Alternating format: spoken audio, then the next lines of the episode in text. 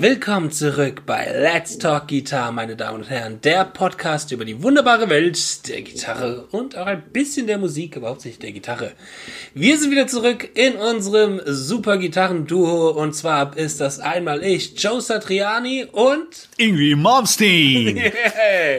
Nein, okay, natürlich Justin Hambach und Fabian Ratzak. Fabian Ratzak. Da sind wir wieder zurück. Genau. Ja, Fabian, heute mal in etwas früherer Stunde. Montag morgens könnte man schon fast sagen, Ja. 11 Uhr 11. Aber ich bin schon ein bisschen wach. Wie ist das bei dir? Ja, doch schon so ein paar Stündchen. Ich bin auch ein Stündchen, Frühaufsteher. Du bist ja auch eher so ein Frühaufsteher. Hey, ich bin früh, ich war sogar schon trainieren, Ah, habe ein bisschen, ein bisschen meine To-Dos gemacht und jetzt bin ich bereit, um über Gitarren, beziehungsweise heute reden wir ein bisschen mehr über Musik. Wahrscheinlich nicht so Ja. viel über Gitarre. Genau, heute reden wir. Über Musiktheorie und wie wichtig ist es eigentlich, Musiktheorie zu kennen und zu können. Genau. Da scheiden sich oft die. Geister und äh, wir, Scheiden sich auf die Gassen. wir Genau. denken da, denke ich mal, sehr ähnlich. Werden wir noch herausfinden, aber ich denke mal schon, dass wir da so einer Meinung sind.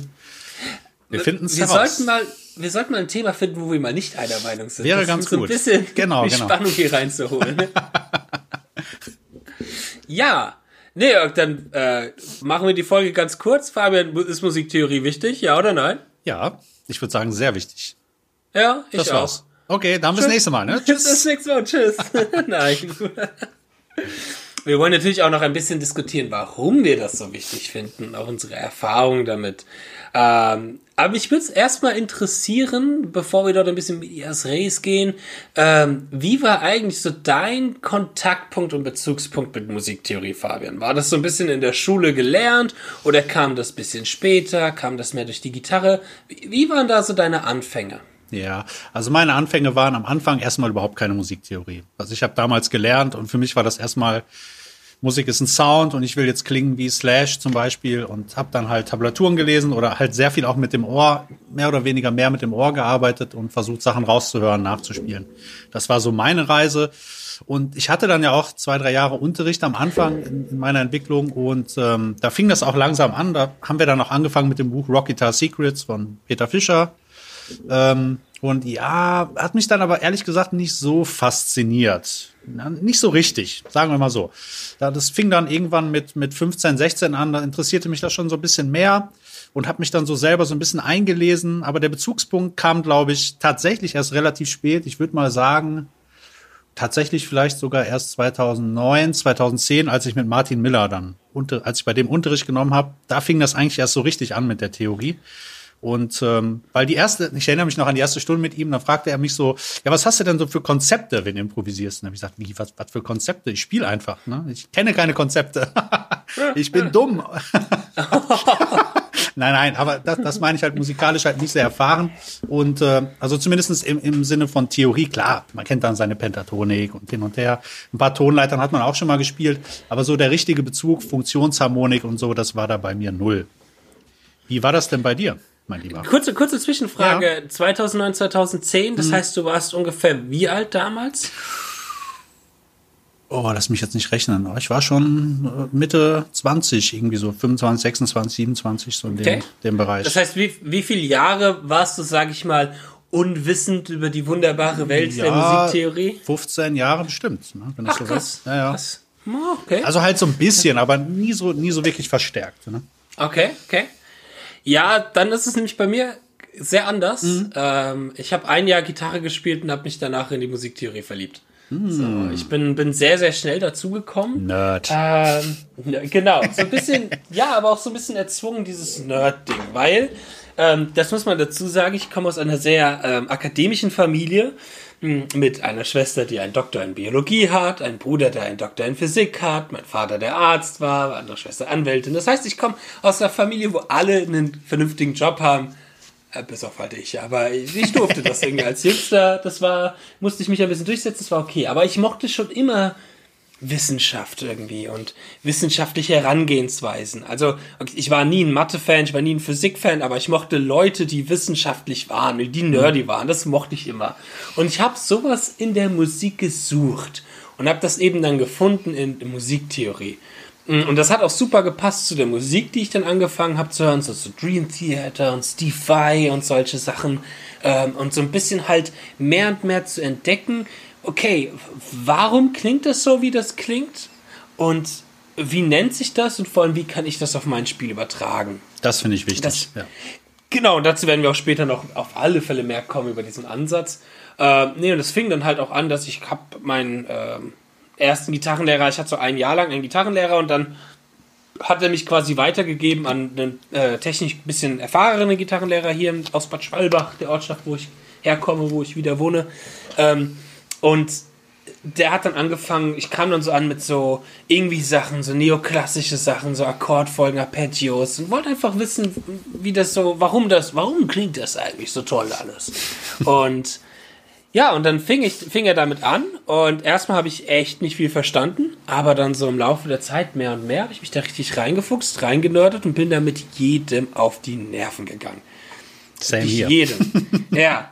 Wenn du das einmal das weißt, ja. dann vor allem so als Jugendlicher, so als 15-, 16-Jähriger, dann gibst du auch echt gern mit dem Wissen an und bist auch dann erstmal der Snob, weil du dann sagst, boah, zum Beispiel eine Entwicklung, die ich dann hatte, war, die Pentatonik war für mich das Böse. Ach. Ich habe vorher Pentatonik gespielt, so, und dann habe ich die Tonleitern für mich entdeckt und habe gemerkt, dass diese beiden Töne, die da noch dazukommen, so wunderbar sind, dass ich gesagt habe, ne, ich spiele nie wieder Pentatonik. Und dann, öh, der Gitarrist, der spielt ja nur Pentatonik, der spielt ja gar keine Tonleiter. So habe ich dann über Gitarristen. ich war so ein richtiger Snob richtig heftig. Bin meinen Musiklehrern auf die Nerven gegangen, bin alle meinen Bandkollegen jedem auf die Nerven gegangen. Aber das war okay so. Das war okay. Ich glaube, da muss jeder mal durch. ja. Das ist normal. Ja. Nee, und dann habe ich halt für mich Musiktheorie als sehr, sehr, sehr wichtig empfunden. So, das war mein erster Bezugspunkt. Und das war auch immer etwas, wo ich zum einen für mich fand ich ein gutes Verständnis zu auch hatte. Auch in der Uni hatte ich da wenig Probleme mit gehabt, auch wenn es in sehr, sehr schwierige ähm, Reharmonisations-, Arrangement-Geschichten ging. Ähm, und das ist etwas, was ich auch liebe zu unterrichten. Also da ja. leiden so ein bisschen die Schüler in der Gesamtschule, in der ich ja als Musiklehrer auch noch tätig bin, ein bisschen drunter, äh, weil ich halt echt das liebe zu unterrichten. Ähm, ja, also ich mache echt viel Theorie und ich mache das auch sehr gerne. Genau. Ja. Aber warum ist es so wichtig für uns Gitarristen zu können? So ein bisschen haben wir es ja gerade schon gesagt, aber da wollen wir jetzt noch ein bisschen intensiver reingehen. Genau, exakt. Ja. Also grade, Was würdest du sagen? Ja. Warum ist das wichtig? Warum also, sollten sich Gitarristen damit auseinandersetzen? Also ich finde es erstmal sehr wichtig, gerade wenn du in einer Band spielst. Und äh, nehmen wir mal an, nehmen wir mal so ein Szenario, du hast einen Keyboarder in einer Band. Da mhm. fängt es dann meistens an, schwierig zu werden, ja. weil Gitarristen neigen dazu, halt auch bestimmte Chord-Voicings zu spielen oder Akkorde, gerade wenn sie ähm, theoretisch etwas unerfahrener sind auf dem Griffbrett und spielen dann ihre Open Chords, Standard Chords und so weiter und so fort. Und das kann dann auch mal so ein bisschen clashen mit dem, sag mal, wenn wir jetzt einen Keyboarder haben oder auch einen zweiten Gitarristen. Ne? Mhm. Wie arrangiere ich das dann? Ne? Weil, ja, äh, wenn beide Gitarristen das gleiche spielen, macht meistens nicht so viel Sinn unbedingt. Ne? Das, das clasht dann, weil, wie wir es so wissen, man ist nie hundertprozentig drauf auf dem Beat ne? zusammen. Also das ist schon extrem schwer. Und wenn man dann noch die gleichen Voicings benimmt, äh, benutzt, dann löscht sich das auch so ein bisschen aus. Und dann kommt wieder dieses Phänomen, ich höre mich nicht. Und jeder dreht sich nur lauter und äh, es tut der Band nicht wirklich gut. Ne? Und wenn man dann weiß, okay, sagen wir, ich spiele jetzt ein C-Dur und ähm, okay, ah, dann spiele ich doch mal die Terzumkehrung dazu. Ah, cool, jetzt klingt das doch viel geiler zusammen, ne? dass man mhm. sich dann halt so ein bisschen arrangiert. Und das finde ich eigentlich sehr wichtig, dass man sich damit so ein bisschen auseinandersetzt. Man muss jetzt kein absoluter Nerd sein und ich sag mal, alle Modes im melodisch Moll lernen erstmal. Geht jetzt erstmal. Oh, ja. Soll ich dir alle aufzählen? Ja, aber nein, nein, klar ist das natürlich auch wichtig, aber ich sag mal, ähm, zumindestens, was ich wichtig finde und worauf auch alles basiert, meiner Meinung nach, sind die Basics. Du musst die Basics, sollte man so ein bisschen drauf haben. Ne? Man muss wissen, wie das funktioniert. Oder? Ja, zu den melodischen Moll-Modes habe ich gleich sogar noch eine kleine Anekdote. Ah, okay, sehr ah, gut. Ah, später. Okay. aber ähm, ja, ich finde, es lässt sich alles einfach sehr einfach runterbasteln auf zu verstehen, warum, wie was klingt. Es ist auch so ein bisschen so eine soundästhetische Sache.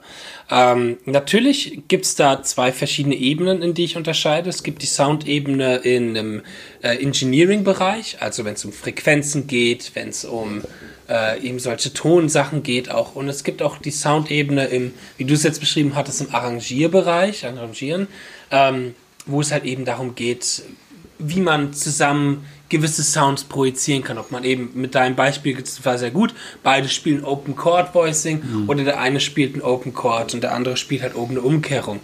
Ähm, das ist, sich damit auszukennen, ist wirklich genau gerade für den Bandbereich sehr, sehr wichtig. Das musste ich auch mal äh, lernen, böse lernen, als ich bei vor, 2012 bin ich bei einem Singer-Songwriter eingestiegen. Mm, okay. Als Gitarrist. Was auch eine sehr coole Zeit war, mit dem wir auch sehr, sehr viele Dinge gespielt haben. Das war relativ erfolgreich äh, in der gewissen Szene.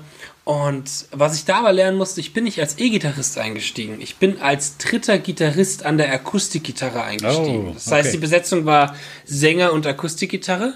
Dann gab es schon einen E-Gitarristen, der Franz damals. Und ich bin eingestiegen als nochmal extra Akustikgitarrist. Mhm. Und dann stehst du da und wir hatten auch noch einen Keyboarder, muss man auch oh, dazu sagen. Okay. Und dann stand ich da erstmal, okay, wir haben einen Keyboarder, der legt die Flächen. Wir haben den Akustikgitarristen, der macht das Strumming und solche Geschichten. Wir haben den, den Leadgitarristen, der haut die Powerchords darüber. Was mache ich? Ja. Und dann war es zum Beispiel für mich wichtig zu wissen, okay, ich habe hier die Umkehrung, dieses kleine Voicing, hier, ich habe sehr minimalistisch gedacht. Und ja. da hilft natürlich einem die Musiktheorie extrem viel schnell zu auch zu, fun äh, zu funktionieren und schnell zu wissen, wie man ja. was ja. macht. Genau.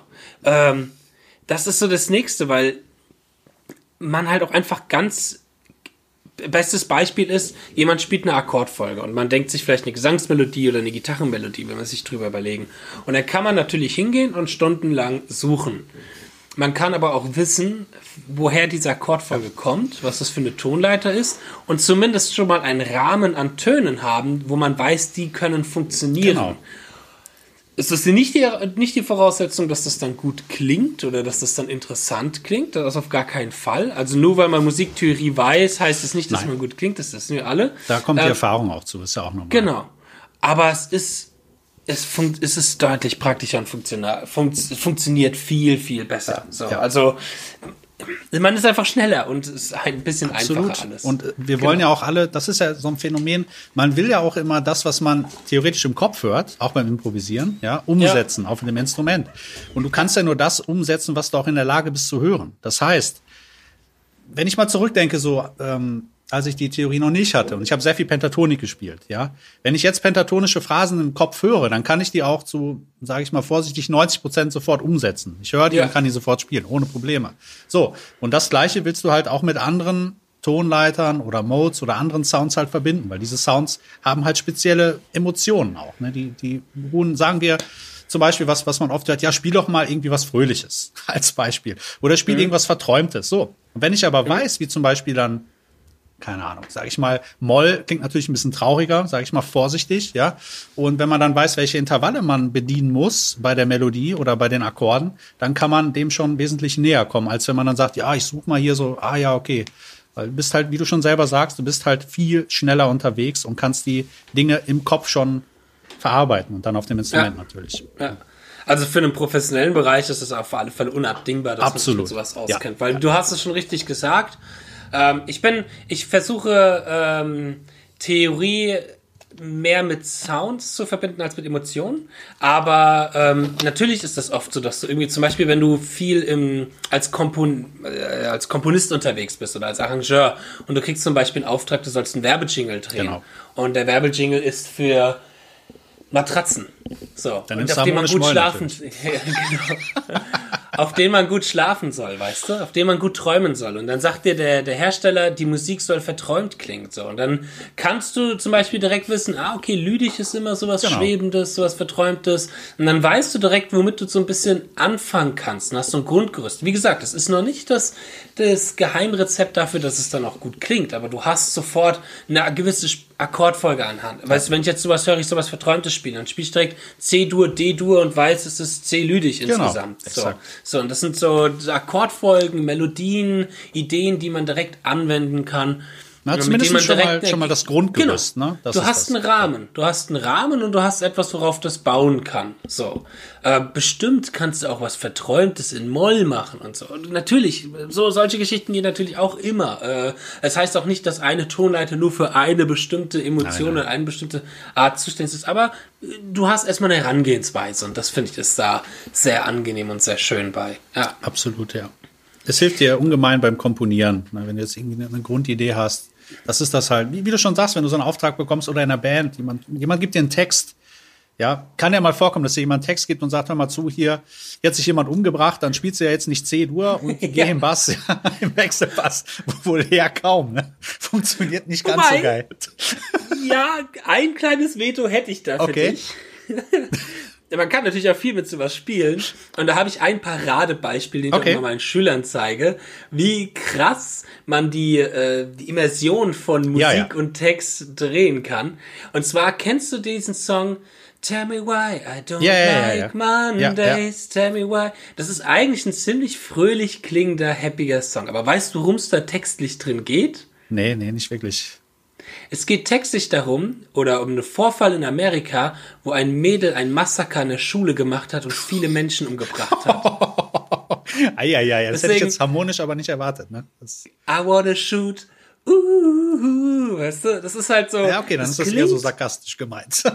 Ja, es ist irgendwie so schwarzer Humor mäßig. Mhm. Es ist und ich hä, dann ich habe den Song, ich habe den immer im Radio gehört als Kind oder so und als ich dann mal die wahre Bedeutung dahinter verstanden habe, dachte ich mir so Autsch. Krass. Ja, hätte ich jetzt auch nicht Okay, erwartet. Krass. Vielleicht So, sollte aber man manchmal genauer hinhören bei den Texten. ja.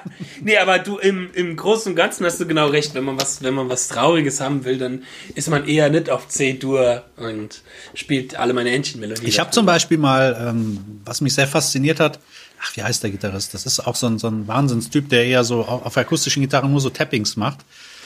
Ist relativ John unbekannt. Gont? Nee, nee, nee, nee, auch super geil, klar. Der, der ist etwas unbekannter. Mir fällt der Name nachher bestimmt ein. Und ähm, Mhm. was ich dabei eigentlich erzählen wollte, war, der hat so ein Video gemacht, wo, wo Bilder waren. Und die Bilder waren so circa 30 Sekunden. Das waren immer andere Bilder.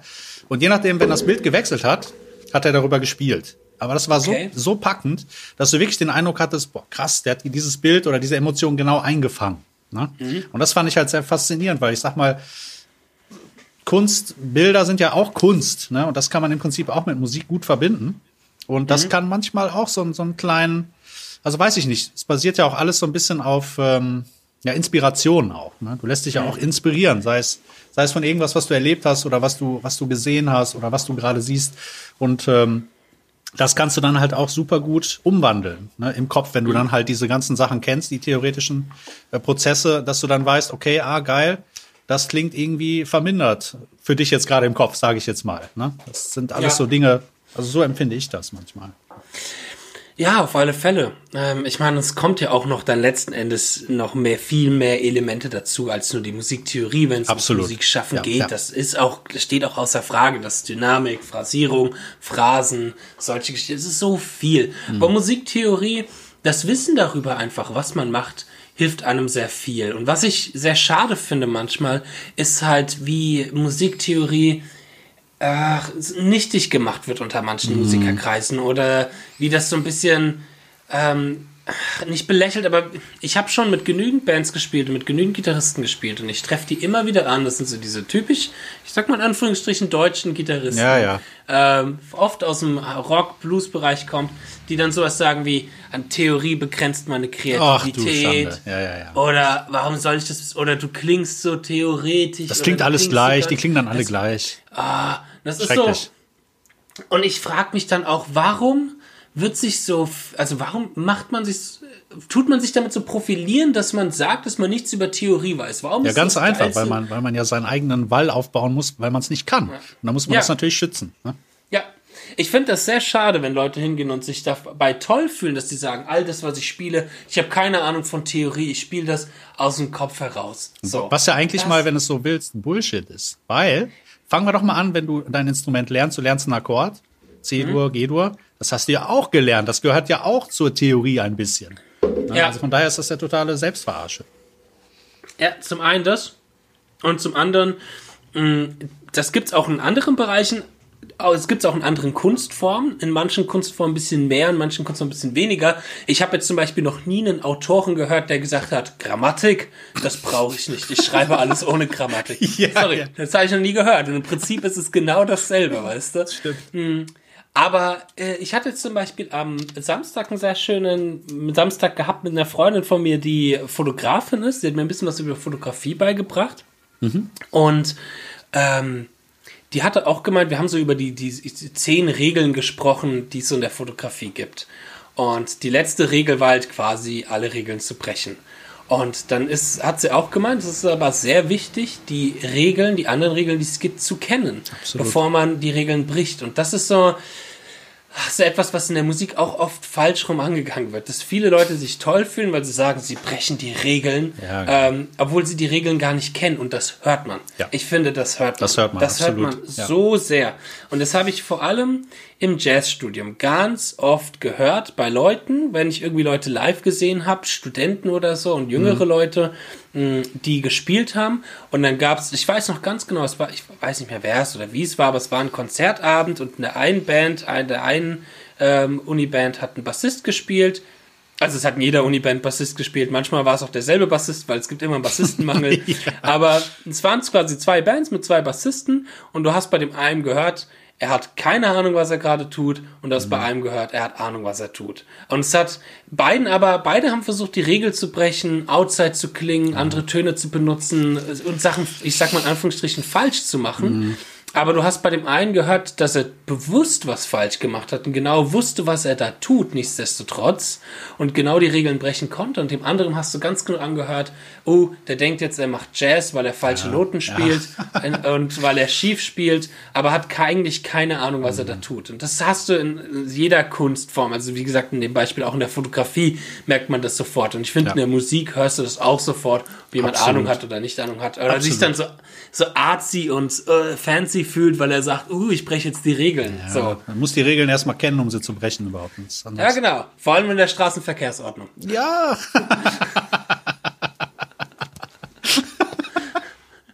das ist sehr, sehr wichtig. Immer schön die Regeln brechen. Genau. Äh, genau.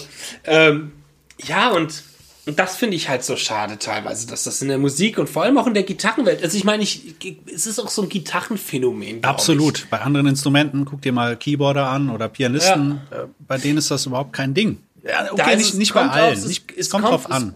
Kommt doch, kommt ja. auch drauf vor. Aber gehen wir mal zum Beispiel mehr in die, in die Instrumente rein, die von der klassischen Pädagogik mhm. noch mehr geprägt sind. So, ich glaube, ich kenne äh, keine Cello-Spieler, die sagen, Musiktheorie kenne ich mich nicht aus oder ja, irgendwie Geigen oder keine Ahnung Flötenspieler oder so, weißt du? Die kennen sich ähm, aus. Die das, die die nicht zu einem gewissen Punkt damit auch Kontakt hatten. Natürlich kannst du zu jemanden, der seit drei Monaten Cello spielt, nicht verlangen, dass er Musiktheorie kann. Nein. Aber bei Leuten, die länger halt schon spielen, auch hobbymäßig, weißt du? Sag mal, jeder, jeder ja? der sich ernsthaft ein bisschen mehr Gedanken macht und weiterschaut, irgendwann kommt der Punkt, wo Musiktheorie einfach da sein muss. Weil wenn du dich weiterentwickeln willst, es ist ja oft so, du kommst irgendwann an einen Punkt, da kommst du nicht mehr weiter. So ging es mir ja, ja auch. Ne? Du spielst dann immer den gleichen Scheiß und dann fragst du dich, okay, wie kann ich denn ausbrechen?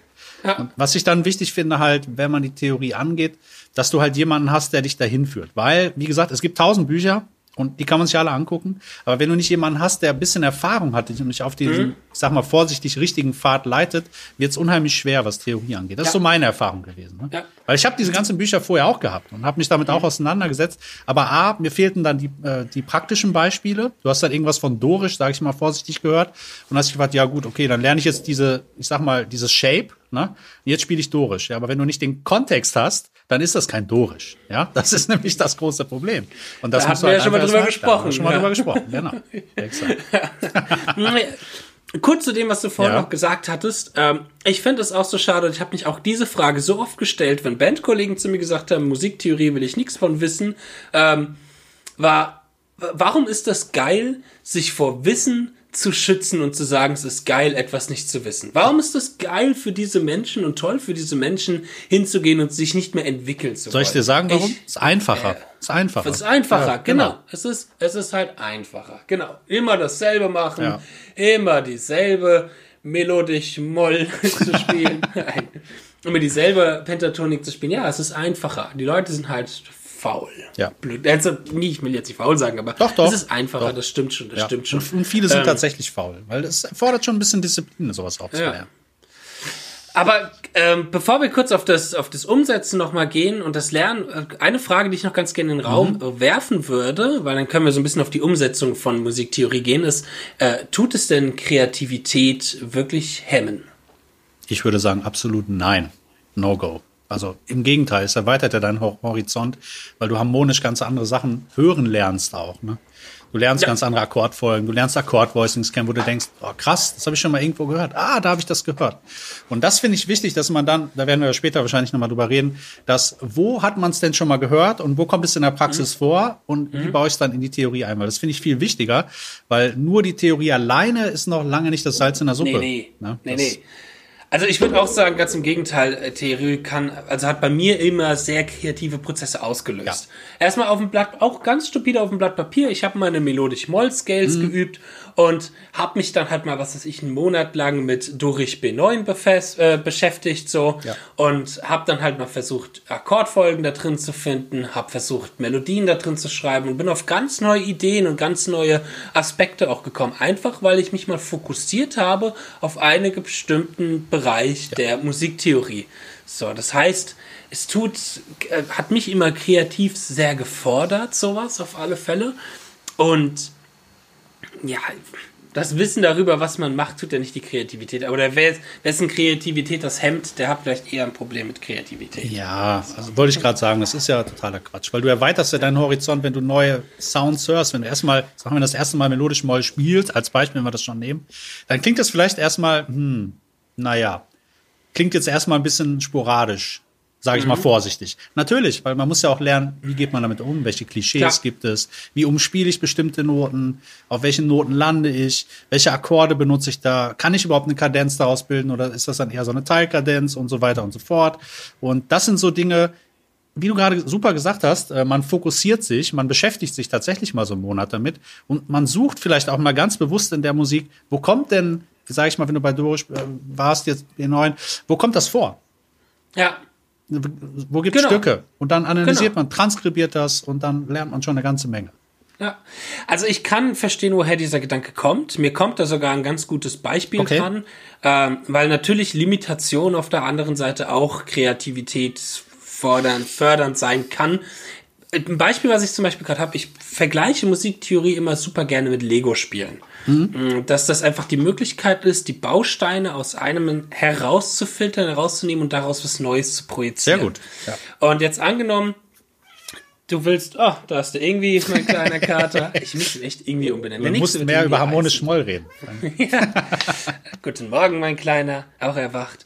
Ähm, nein, äh, was wollte ich sagen? Genau. Angenommen, du ähm, willst den Millennium Falcon aus Lego bauen. So. Und äh, wenn du natürlich, ich sag mal, alle Bausteine direkt so aus dem Paket gekauft hast und bekommst, dann ist das, bist du weniger kreativ, als wenn du zum Beispiel die Herausforderung hast, aus einem Piratenschiff den äh, Millennium Falcon zu bauen, weil du halt durch die Limitierung, die du hast, ähm, ganz neue Wege finden musst, um etwas zu, herzustellen.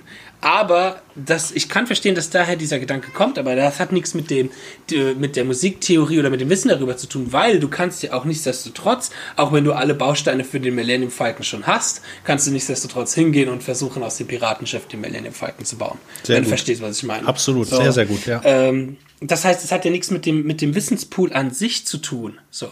Beziehungsweise du kannst natürlich hingehen und aus dem Millennium Falcon, aus all den Steinen, die du hast, den Todesstern bauen. Ja. Das wird jetzt alles zu komplex. und jetzt habe ich Lust auf Lego und auf Star Wars. Gut, damit äh, nächste Folge dann über Lego und Star Wars. Sehr gut. Eine Idee für unsere geheime Folge. Ja, exakt, genau.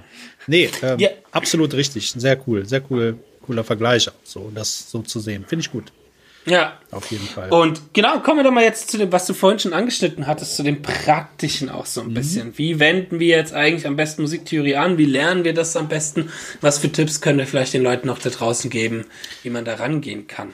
Du hast ja schon was Gutes angesprochen, man muss es auch anwenden, richtig? Absolut. Also ich würde zum Beispiel, äh, wenn ich tatsächlich jetzt, sagen wir mal, jemandem Theorie beibringen, fange ich meistens mit der C-Dur-Tonleiter an, wie ist die aufgebaut und hin und her, welche Dreiklänge sind da drin, Vierklänge und so weiter und so fort. Aber dann, wenn diese Grundbasics sag ich mal so, gelernt sind, versuche ich den Leuten auch zu zeigen, okay, hier ist so eine Standard-Akkordfolge, zum Beispiel 50s Progression, C, A, Moll, F, G.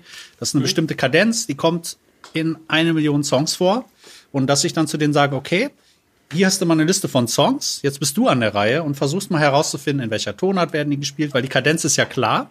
Und dann lernt man halt äh, diese Kadenz auch rauszuhören bei den bestimmten Songs. Ne?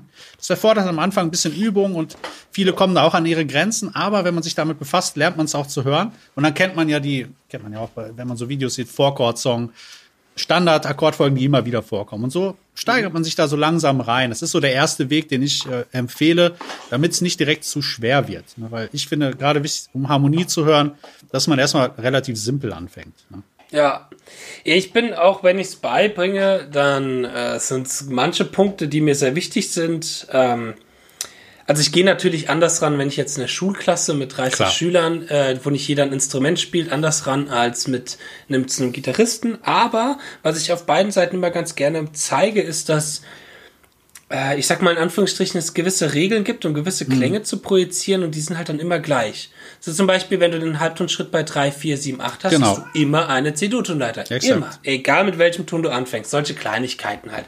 Sodass die auch schnell merken, und das ist auch vielen sehr wichtig, es ist irgendwo alles logisch und es macht irgendwo auch alles Sinn. Oh. Es ergibt Sinn. Ähm, und das ist, das ist mir sehr, sehr wichtig. Bei Gitarristen versuche ich sehr schnell dann äh, den Bezug auf das Griffbrett auch dafür zu finden. Ja. Ähm, dass die was Auditives haben, dass die hören, okay, so klingt das, weil hören ist wichtig, aber für mich ist das Visuelle tatsächlich auch sehr, sehr auch. wichtig und dass die halt auch diese Struktur auf dem Griffbrett erkennen. Und ich finde, dafür ist ein Griffbrett zum Beispiel sehr gut geeignet, weil anders wie beim Klavier hast du halt immer die, dieselbe Struktur. Ein, ähm, ein Bund weiter ist ein Halbtonschritt. Ja, genau. Immer. Jetzt nicht so wie beim Klavier, wo du mal eine weiße Taste, eine schwarze dazwischen und so. Und warte mal ganz kurz. Ah, so kleiner, du hast jetzt auch wie die Kabel zu essen. Du kommst jetzt zum Papa. So. Sehr gut. Ähm, nee, dass so ein Bezug äh, zum Griffbrett sehr, sehr schnell da ist, dass die Leute es auch anwenden können. Ja, genau. Ähm, das Visuelle hat mir nämlich viel immer geholfen auch. Für die Orientierung auf jeden Fall. Ja. Für die Orientierung und auch für, ich sag mal, ich, wenn ich mich zurück erinnere an meinen kläglichen Versuchen, Abitur zu machen, was ich dann äh, auch abgebrochen habe. Aber in der Zeit hatte ich Musikunterricht sehr genossen. Mhm. Und wenn jetzt zum Beispiel der Lehrer, wenn wir Musiktheorie hatten und der Lehrer hat gefragt, okay, was ist die kleine Sechste von Fis? Dann hab, bin ich, war ich immer der Erste, der wusste, was es war, weil ich nie gezählt habe. Ich habe nie die Halbtonschritte gezählt. Du hast das Griffbrett visualisiert. Ich habe das so Griffbrett visualisiert, ja. habe mir in meinem Kopf vorgestellt, Fis ist zweiter Bund E-Seite, genau. kleine Sechste ist immer kleiner Finger eine Seite höher. Ah, okay, das D. Alles genau. klar. Kleine Sechste vom Fis ist das D. Bam. Sehr gut. Ja, super, genau. Das, also genau, wie, wie, du schon gesagt hast, ich bin zum Beispiel auch ein großer Freund, da kann man vielleicht auch mal noch eine Folge machen über das Cage mhm. System. Mhm. Ich mag das Cage System sehr gerne. Auch drei Töne pro Seite auch super, aber zum Orientieren mag ich das Cage System sehr gerne auch. Weil mhm. gerade da, wie man sich die Intervalle gut einprägt, und wie du schon sagst, mit diesen Griffmustern, finde ich das enorm wichtig. Und das prägt ja. sich dann auch irgendwann so gut ein, dass du halt in der Lage bist, in Echtzeit sowas anzuwenden. Ne? Genau. Genau, und halt auch direkt zu wissen, da finde ich das Cage-System auch super für, direkt zu wissen, ah, okay, in dem Akkord, die Note, die ich da jetzt gerade spiele, das ist in dem Bezug genau. die None. Oder, ah, das ist bla bla. So, da gibt's so visuelle, ich weiß nicht, das ist so eingebrannt so ein bisschen. Ja, genau. Wenn ich weiß, der Finger ist da und es ist über den, den Akkord, weiß ich sofort, okay, das genau. ist der und der Ton. Da hilft, genau, das Cage-System. Und da für die, die es nicht für, genau. ganz schnell für die, die es nicht kennen. Exakt. Weil ich, ich würde sagen, es gibt zwei große Orientierungssysteme auf der Gitarre, das Cage-System und das Three-Note per String. Cage kommt von den offenen Akkorden C, A, G, E, D, deswegen der Name Caged. Und Three Note per String ist ja selbst erklärt, man hat immer drei Noten auf einer Seite, dann genau. geht man auf die nächste Seite, wenn man eine Tonleiter spielt. Hat beides seine Vor- und seine Nachteile. Ich, ich finde, man sollte Dis auch beides können. Ja, ich finde die ja. Diskussion, was ist besser, total dämlich. Ja. Ähm, weil das Cage-System macht viel Sinn, wenn es um Intervalle geht, wenn es um Akkordfolgen und so geht. Und das äh, Thin Note per String-System macht viel mehr Sinn, wenn es um technische Aspekte geht, um Skalenläufe und so, weil du halt eine symmetrische Einheit hast. Genau. Äh, ganz, ganz kurz. Also es gibt ein tolles Video von Levi Clay und Martin Miller ja. dazu. Wer ihm die englische Sprache mächtig ist, auf alle Fälle anschauen. Das absolut. macht sehr, sehr viel Sinn. Ja, genau. Absolut. Mhm. Genau, aber dieses visuelle, das hilft mir da sehr viel, auch sehr schnell dann eben zu sein. Und das hilft auch wieder enorm für einen Bandkontext. Oh ja. äh, Kontext meinte ich, wenn ich wieder zurückerinnere. Wenn ich zum Beispiel ganz genau wusste, ich sollte eine Melodie spielen und ich möchte einen spannungsvollen Ton haben, dass ich wusste, wo war die None jetzt Genau. oder wo ist vielleicht auch die B9 oder vielleicht ein bisschen spannendere Töne und so weiter und so fort. Ja. Hilft dir auch, äh, sag mal, oft ist ja so, dann jemand spielt einen Akkord und du denkst, ja, wo kann ich den A7 jetzt noch spielen? Und dann fängt es bei Mhm. den meisten schon, hört es bei den meisten auf. Die haben dann so zwei, drei Optionen, die die anbieten können, wenn überhaupt. Ja. Und wenn du in der Lage bist, die Intervalle zu sehen, hast du unendlich viele. Du kannst alles machen. Und dadurch hast du halt durch die Erfahrung, die du dann sammelst, kannst du mal eben spontan auch diese Sachen abrufen. Ne? Und das, Ja. und wer jetzt sagt, das äh, ist nicht kreativ fördernd, der, keine Ahnung, hat es nicht verstanden, würde ich sagen. Der kann gern wieder ausschalten, Genau. uns deabonnieren und nach Hause Genau. gehen. So sieht's aus. Genau. Nee, also, und. Ich glaube, die meisten, entschuldige, ich glaube, die meisten Ja. haben einfach Angst, weil die denken, das ist so ein riesiger Berg. Aber ganz ehrlich, Theorie lernt man ja auch immer weiter. Es hört ja nie auf. Ja. Du hast deine Nee. Grundsachen und du lernst ja immer weiter. Das ist Es ist, es, ist, es ist auch keine Raketenwissenschaft. Also Nein, sorry, es ist eben. Musiktheorie. Es Genau. ist jetzt echt auch nicht das Komplexeste auf der Welt. genau, So. exakt. Und es macht ja auch Spaß. Ich fand das immer total, Total. geil, wenn ich dann irgendwie entdeckt habe, krass, jetzt habe ich die Akkordfolge, jetzt kann ich genauso klingen wie irgendwie. Ja, genau. Also zumindest von der Ja, Akkordfolge. Ähm, oder krass, so macht das Dream Theater, das sind die und die Akkorde und ich kann das äh, hineinbringen Genau, in mein. exakt. Ich fand's für total geil, diese, Ja. dieses Erkennen, weißt du. Und wenn man mal ehrlich ist, ich sag mal, das Rad kannst du sowieso nicht neu erfinden. Alles, was du hörst an Akkordfolgen Ja. und so weiter, ist mit Sicherheit schon mal irgendwo irgendwann aufgetaucht. Und Ja. wie du es verpackst, ist aber das, was dein Eigenhalt ist. Ne? Also Das ist genauso wie, weil ich kenne natürlich auch viele Leute, die immer ver- versuchen, das Rad neu zu erfinden. Ja. Aber ich denke mir, du erfindest doch auch keine neuen Wörter. Eben. So. Der Wortschatz ist seit so, also klar gibt's immer mal wieder, wenn Kulturen sich Bruder, mischen, Bruder. Amanakoyo Mashallah du Moruk. Das, weißt du, ich arbeite in der Hauptschule, da kriegst du das alle Ja, mit. klar. Alles mit. Mashallah. Also, nee, ähm, so und es ist, man muss ja auch nicht das Rad neu erfinden. Nein. Man muss doch auch nicht immer was Neues machen. Ich find's geil, wenn ich eine Band entdecke, die klingt wie Symphony X oder wie Ja. Dream Theater oder so. Trotzdem Das haben die ja so- ihren eigenen Touch. Ne? Ja, geht's zum ja. einen das und das macht ja auch Spaß. Deswegen, man muss nicht immer das Rad neu erfinden. Nein, nein. Aber ähm, und wie du es auch gerade richtig gesagt hast, finde ich sehr, sehr wichtig, auch den Bezug dazu zu finden. Ich hatte das Problem nämlich mal mit, äh, kennst du die Drop-Akkorde? Ja, Drop klar. 2 und 4, Drop 4, Drop 2, genau. Ähm, und ich wollte mir Drop 2 Akkorde drauf schaffen, weil mir gesagt worden ist, die ist für eine Jazzbegleitung, das tut sehr gut, wenn man die weiß. Und dann hatte ich so eine riesige Tabelle gehabt, habe dann die vier Stück für Major 7 gelernt, über vier Seiten, ich. die vier Ja. Stück für Moll, für, und es ist nichts bei hängen geblieben. Mhm. Warum ist nichts bei hängen geblieben? Weil ich nur versucht habe, stupide auswendig zu Ja. lernen, aber sie nie angewendet habe, weil ich damals noch nicht viel Jazz so gespielt habe. Im Studium dann, als ich mich dann mehr, als ich dann einfach jeden Tag Jazz gespielt habe, hatte ich viel mehr Möglichkeiten, sowas auch dann anzuwenden. Vielleicht kleiner hier und da mal, oh, hier so ein Moll-Drop-Akkord reingebracht und so, aber dadurch ist das viel, viel eher hängen geblieben, weil ich den äh, praktischen Nutzen davon gefunden habe, den Bezug dazu gefunden habe. Und genau dasselbe ist es mit Tonleitern, mit allem, wo man natürlich eine riesige Fleißaufgabe draus machen kann und sehr viel auswendig lernen kann. Aber ich sage dann auch immer, nimmt euch die Zeit. Ihr müsst nicht innerhalb von einem Monat alle sieben Scales, nein. Note per Strings können.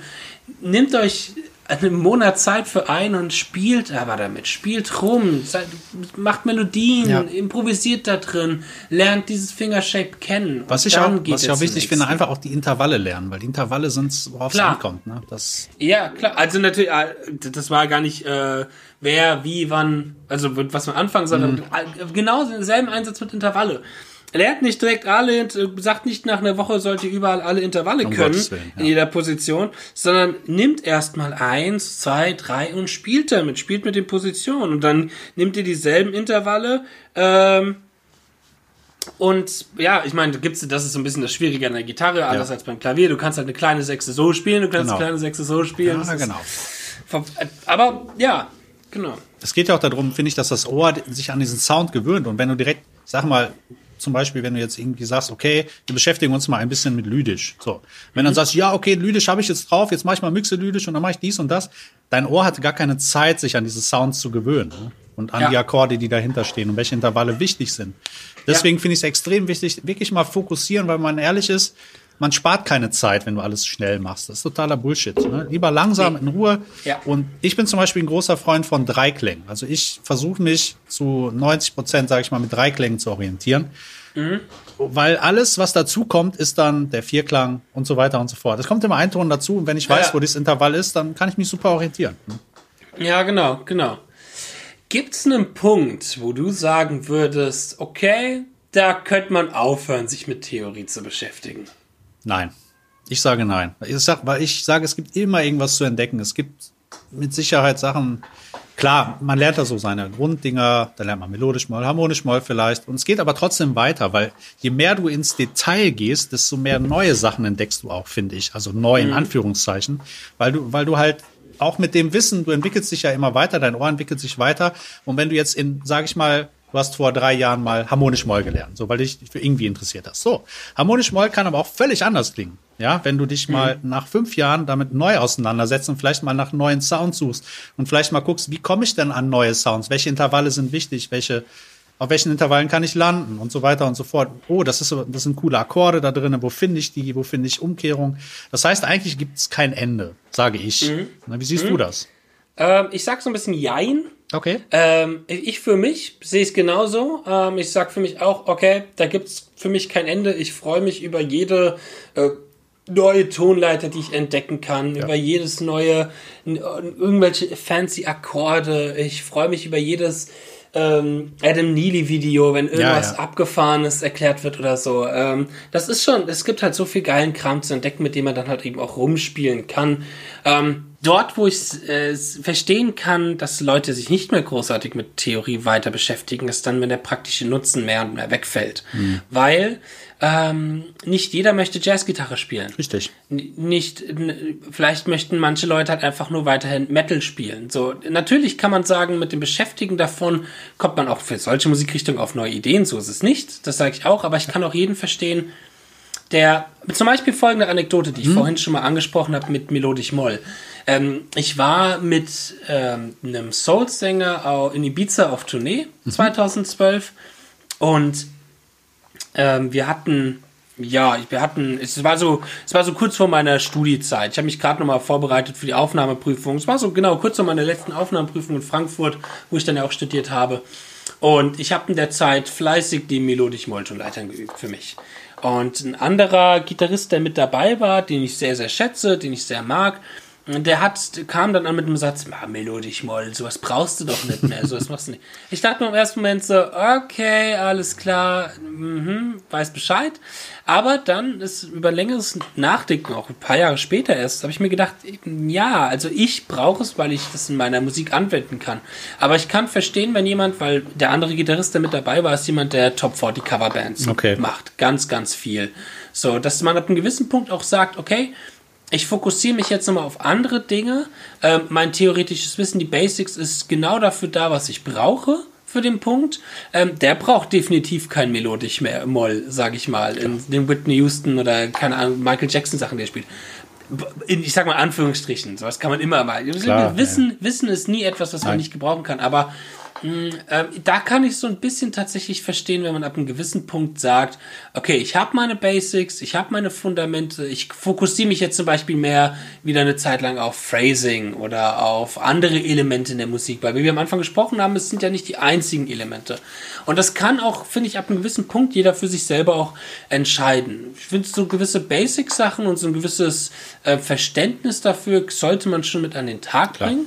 Ähm, wie gesagt, das komplette Ablehnen und Abneigen von Musiktheorie finde ich dämlich, das haben wir ja schon oft genug besprochen. Aber wie gesagt, wenn jemand halt eigentlich die ganze Zeit nur Metal spielen möchte und mit seiner harmonisch moll frühig dominanten Tonleiter mega happy ist und daraus auch viel machen kann, doch super, ist oft, ja. weißt du, ähm, und sagt, okay, ey, ich habe mega geile Riffs geschrieben, die klingen alle anders, sind aber in derselben Tonleiter, weil ich mich auf andere Sachen fokussiert habe, dann, dann sage ich, alles cool. Genau. So. Weil dann hat er sich ja auch fokussiert, das ist ja auch okay. Ne? Dann Ja. hat er sein, seine Nische vielleicht auch gefunden. Hier zum Genau. Beispiel jemand wie Ingwie, ja, der Ja. weiß in harmonisch Moll, was da abgeht. Zumindest für seine Bedürfnisse kann er sich da befriedigen die ganze Zeit. Ne? Das, das Oh, passt. Ja. Betonung liegt auf befriedigen.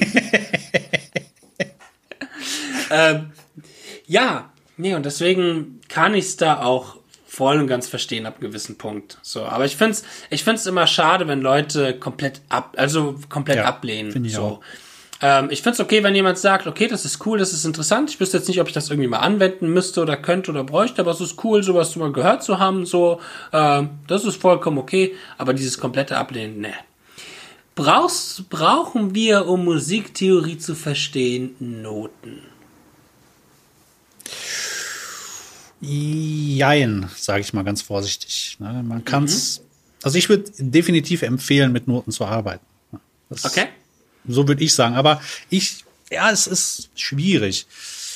Hm, Ich sage tatsächlich Jein. Ich weiß nicht, ob man es unbedingt braucht. Wie, wie Ich siehst du mach, das? Ne, wenn ich zum Beispiel meine Klassen in der Musikschule unterrichte, also nicht in der Musikschule, in der Schule unterrichte, Klar, dann benutze ich brauchst du keine. Ach so, brauch- nee, benutzt ich, keine. benutze, ich, ich benutze keine Noten. Ich Okay. Hm, benutze, was ich benutze, sind Buchstaben. Was ich benutze, sind die Buchstaben, weil das Ding ist, klar, ähm, also ich mach, fang an mit Musiktheorie so in der neunten Klasse, Mhm. äh, neunte, zehnte Klasse, im Gymnasium auch meistens. Das ist so das, wo laut Lehrplan oft Musiktheorie dann anfängt. Harmonielehre, Notenlehre. Jetzt bin ich aber nicht so ganz verpflichtet nach dem, oder habe so ein bisschen die Freiheit, nicht nach dem Lehrplan zu gehen. Ähm, und ähm, habe zum Beispiel jetzt letztes Jahr in der Realschulklasse in der achten Klasse schon mal Musiktheorie angefangen. Auch so ein bisschen als Sex Selbstexperiment. Wie kommen die damit klar? Das sind noch sehr junge Kids, die sind 13, 14, Realschule. Ja, ähm, und das war mega. Da haben ah, so viele Leute eine Eins geschrieben, Ach, die noch nie ein Instrument vorher in der Hand hatten. Ich bin so stolz auf diese Klasse. Ähm, und die konnten das alles logisch verstehen. Und es wäre eine größere Hürde für die gewesen, wenn Noten dabei gewesen wären. Wenn ich das mit Noten gemacht hätte. Weil die müssten dann erstmal sich wieder erinnern, okay, wo ist das C? So und so sieht's Klar. aus.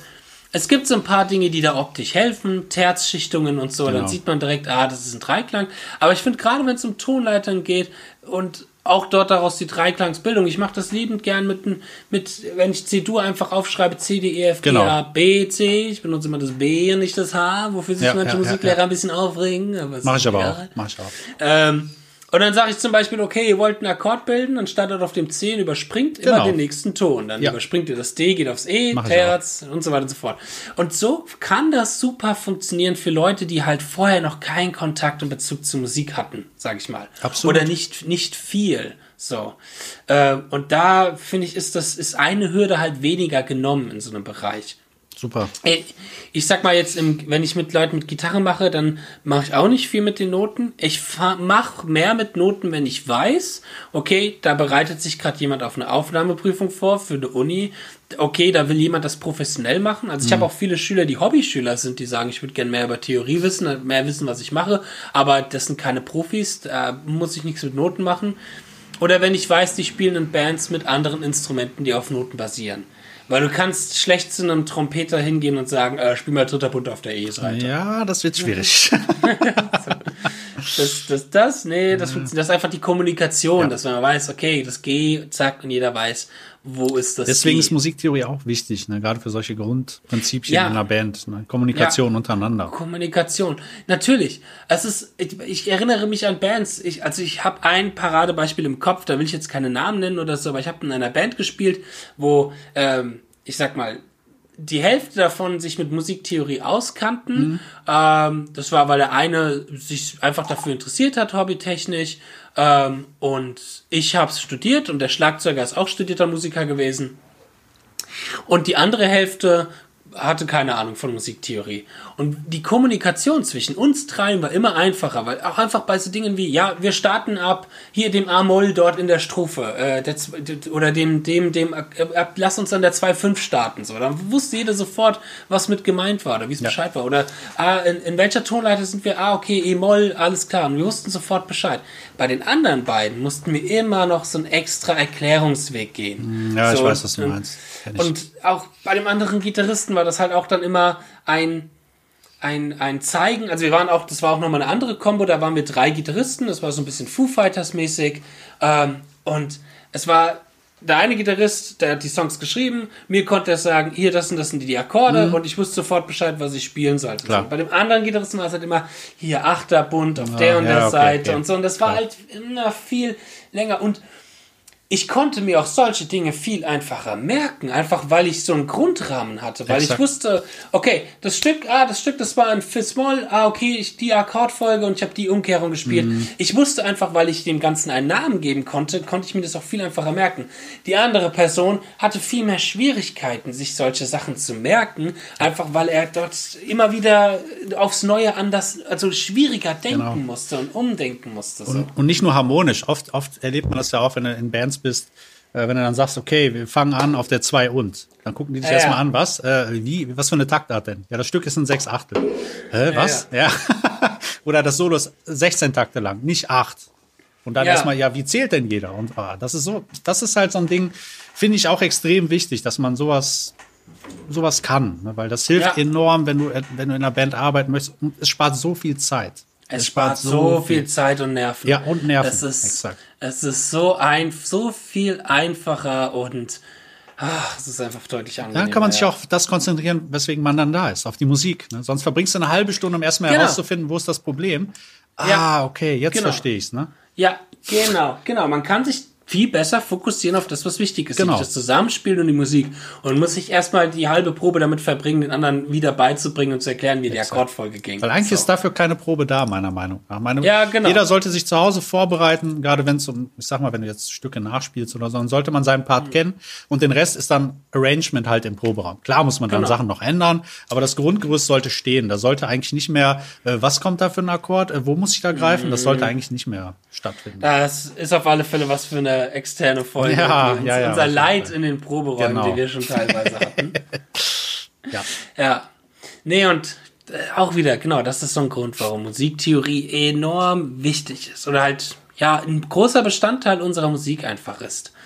Und genau. Absolut, ja. Da hast du da noch was zu, zu beizutragen? Hast du eigentlich noch was beizutragen, Fabian? Du bist die ganze Zeit so ruhig. Ja, nö.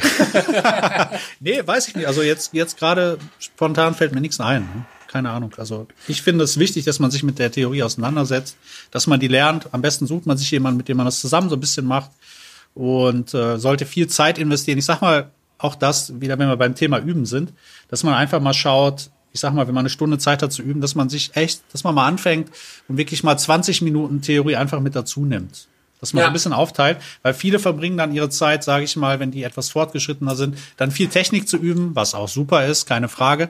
Aber ich finde, genauso wichtig sollte dann auch sein der theoretische Background. Klar. Ja. Du hast gerade noch einen Punkt angesprochen, zu dem ich kurz noch was sagen wollte. Ja. Genau, schnappt euch einen Lehrer und lehrt das mit jemandem genau. zusammen. Weil äh, es ist zum einen nichts Verkehrtes, einen Lehrer zu haben. Es hilft einem sehr, da können wir auch nochmal drüber sprechen. Ja. Ich kenne so ein paar Leute, die zum Beispiel sehr, sehr stolz darauf sind, dass die noch nie einen Lehrer hatte. Wow. Ja, super, toll. Du bist stolz darauf, dass du all die Fehler gemacht hast, die andere schon vor dir gemacht ja. haben und du doppelt so lange dadurch brauchst. Das ist doch alles also, immer Inspiration, wenn du mit jemandem auch alleine schon mal, nur wenn du ja. dich darüber unterhältst, über ein theoretisches Konzept und denkst, ah cool, so habe ich das noch gar nicht gesehen. Ne? Genau. Weil man kann nicht allwissend sein. Du lernst, ich lerne jeden Tag, wenn ich was Neues unterrichte, auch wenn es Theorie ist oder irgendwas Basic-mäßiges und der Schüler fragt mich was und dann frage ich mich, ja, warum ist das eigentlich so jetzt? Ne? Warum, warum ist das nicht so? Ne? Und Musiktheorie, wir haben uns davon gemeint, dass das jetzt nicht das Schwierigste auf der Welt ist, Nein. ist es auch nicht, aber es gibt so ein paar Ecken und Hürden, wo ich schon öfters Leute gesehen habe, die da was missverstanden haben oder die so ein bisschen, äh, ich sag mal, ein bisschen was vertauscht haben, mhm. gerade auf der Gitarre. Wir hatten ja von darüber gesprochen, dass ähm, die Gitarre optisch ein bisschen anders funktioniert als jetzt ein Klavier oder so. Und ich finde ein ganz prominentes Beispiel, was ich immer wieder erlebe, was auch früher mein Problem war, war äh, kleine Septime und große Septime miteinander zu oh, vertauschen. Ja. Weil, wenn man die Oktave sich anschaut, dann ist die kleine Septim von der Oktave weiter weg als die große Septim. Ja, ja, das ist so ein zwei Bünde weg und die ja, andere ja. ist ein. Und dieses um die Ecke denken, dieses mhm. komplementäre Denken, ja. da muss man manchmal ein bisschen aufpassen. Wie gesagt, da ist man sehr geneigt an der Gitarre und ein Lehrer kann halt direkt einschreiten und sagen, Moment, so, so sieht's aus, genau. zack, das darfst du nicht vergessen und so bevor man sich da, bevor man ganz verwirrt ist und dann auch aufgibt und nicht mehr weiterkommt. Genau. Also deswegen auch sehr wichtig, schnappt euch jemanden, der euch da ein bisschen führt und an die Hand gibt. Und, und geht, geht die Sache langsam an, weil viele denken immer, die müssen das in einer Woche auch alles verstehen, was man dann so besprochen hat und perfekt beherrschen.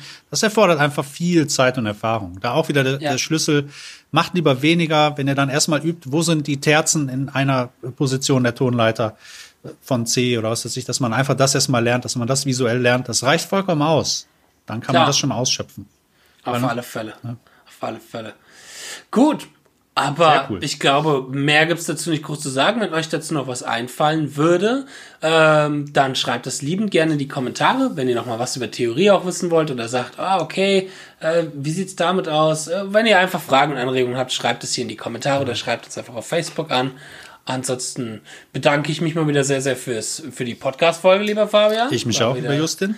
Und ähm, wenn ihr vielleicht auch, kann ja auch sein, dass ihr zum Beispiel sagt, ey, ich habe hier eine Akkordfolge, könnt ihr uns dabei helfen? Dann wäre das vielleicht auch mal eine Idee, vielleicht mal so eine Podcast-Folge darauf äh, basierend zu machen, dass man sagt, man hat hier drei Akkordfolgen und wie gehe ich denn da jetzt ran? Das könnte man mal Genau. überlegen, ob man sowas machen könnte. Sowas kann man mal überlegen, aber auch als Alternative könnt ihr euch jederzeit Unterrichtsstunden bei mir und Fabian Das buchen. ist sowieso der beste Weg. Heute immer 30 der Prozent auf. Äh, das ist immer der beste Weg, weil, genau, ihr solltet dann Musiktheorie am besten mit euren Lehrern üben und eure Lehrer sollten am besten ich und Fabian sein. Genau. Wir sind die Einzigen, die das können. Wir sind die Einzigen, die das können. Nein, ähm, ja, auf alle Fälle ein sehr, sehr spannendes Thema. Wie seht ihr das? Seht ihr Musiktheorie als wichtig an oder gehört ihr zu den Bösen, zu den Menschen, Bösen sagen, Pentatonikern. Ganz, ja, böse Pentatoniker. Anonym genau. Pentatoniker. Die anonymen Pentatoniker. Geil. Das muss ich mir merken. Aber wenn dann auch nur anonym Moll-Pentatoniker, weil die meisten Ja. können nämlich dann tatsächlich nur mit der Moll-Pentatonik was anfangen. Genau. Ey, das macht sogar voll Sinn, weil manchmal hat man einen Killer-Lick und denkt sich, was ist das? Und dann ist das krass. Das ist ja eigentlich nur Pentatonik. Und dann, uh, ich war ein, äh, gehörte zu den anonymen Pentatonikern. Sehr gut.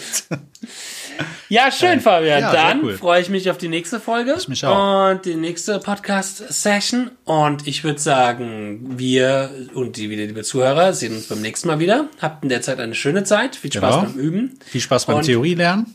Viel Spaß beim Theorie lernen. Und, obala. Bis dann. Alles klar, bis dann. Tschüss. Ciao.